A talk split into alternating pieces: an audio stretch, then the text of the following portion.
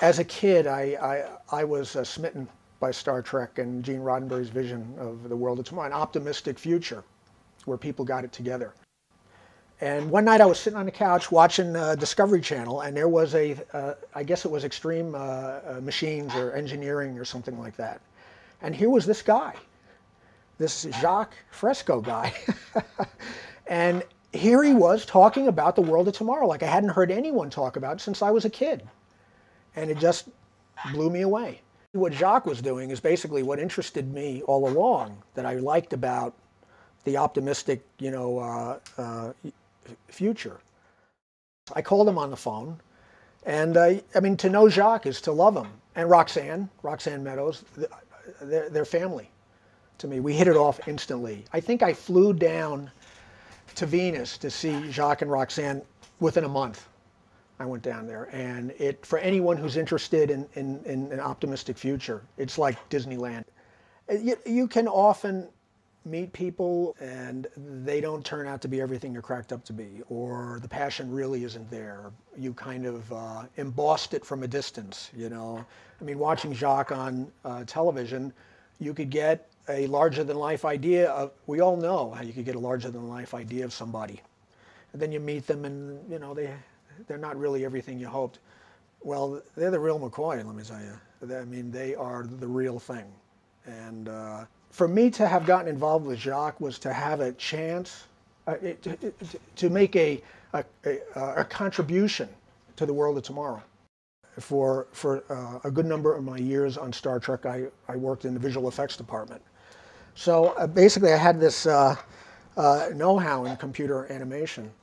Um, and I, I, I love the models that they make. They're really fantastic architectural models, but I, just, I, I, said, hey, Jacque and Roxanne, I would love, and I mean, I'm not kidding, I would love to take some of these things and turn them into three-dimensional images. The native visual effects program that we used on Star Trek and on Galactica was uh, Lightwave 3D. You have a, a movie studio in a box, and you could create anything, anything you could imagine, and you could make it as real as as you want, depending on how much time you have.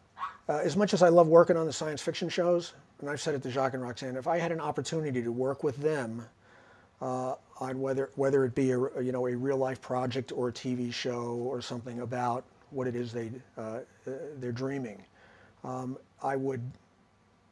I I think I would go there. I'd I'd run there to help them to and to be a part of it. To help illuminate the world of tomorrow is for me, and I and I don't know why. It's the biggest thrill there is. And when you're doing it for something that you believe in, like uh, Jacque and Roxanne's uh, ideas, um, it's just kick ass. You know, there's nothing like it, and it's and it's also because I know the effect that it has on people from my years and years working on Star Trek. Uh, that you can change people's lives. I know it sounds silly, but it's really true. They could see something uh, like Jacque and his cities as you know self-erecting buildings and stuff and say I want to be an engineer. I want to be a scientist or it's cool to be smart you know? Um, to be a part of that I know that that is what is going to make or break tomorrow uh, how kids feel about that.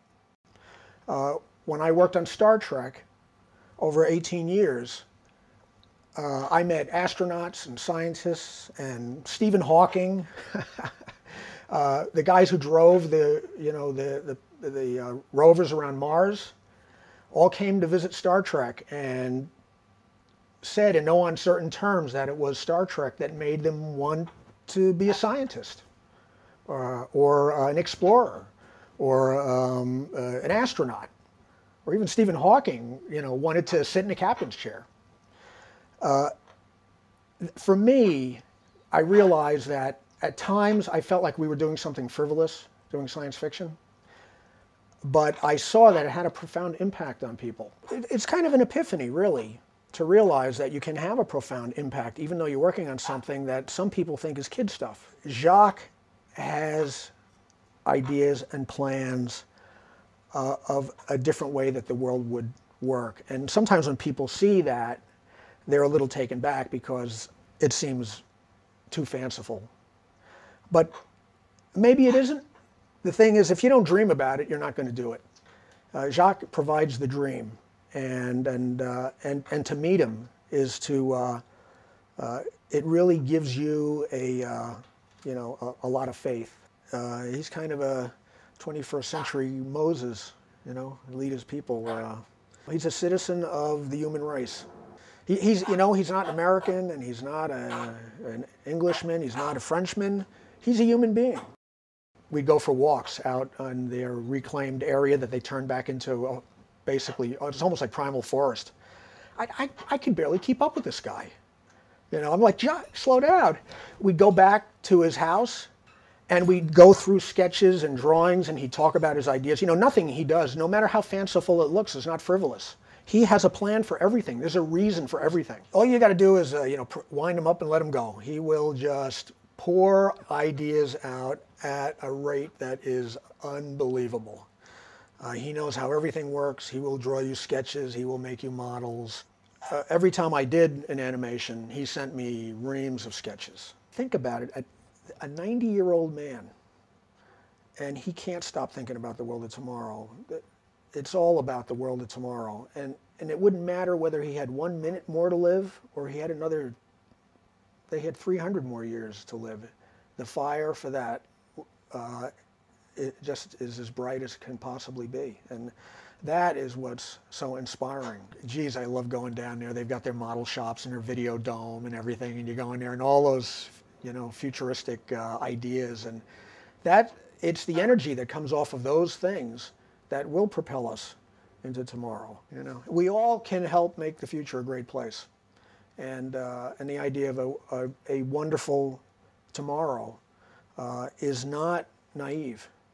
When you talk about faith, if you want to have faith, have faith in yourselves and have faith that we can create a more optimistic tomorrow.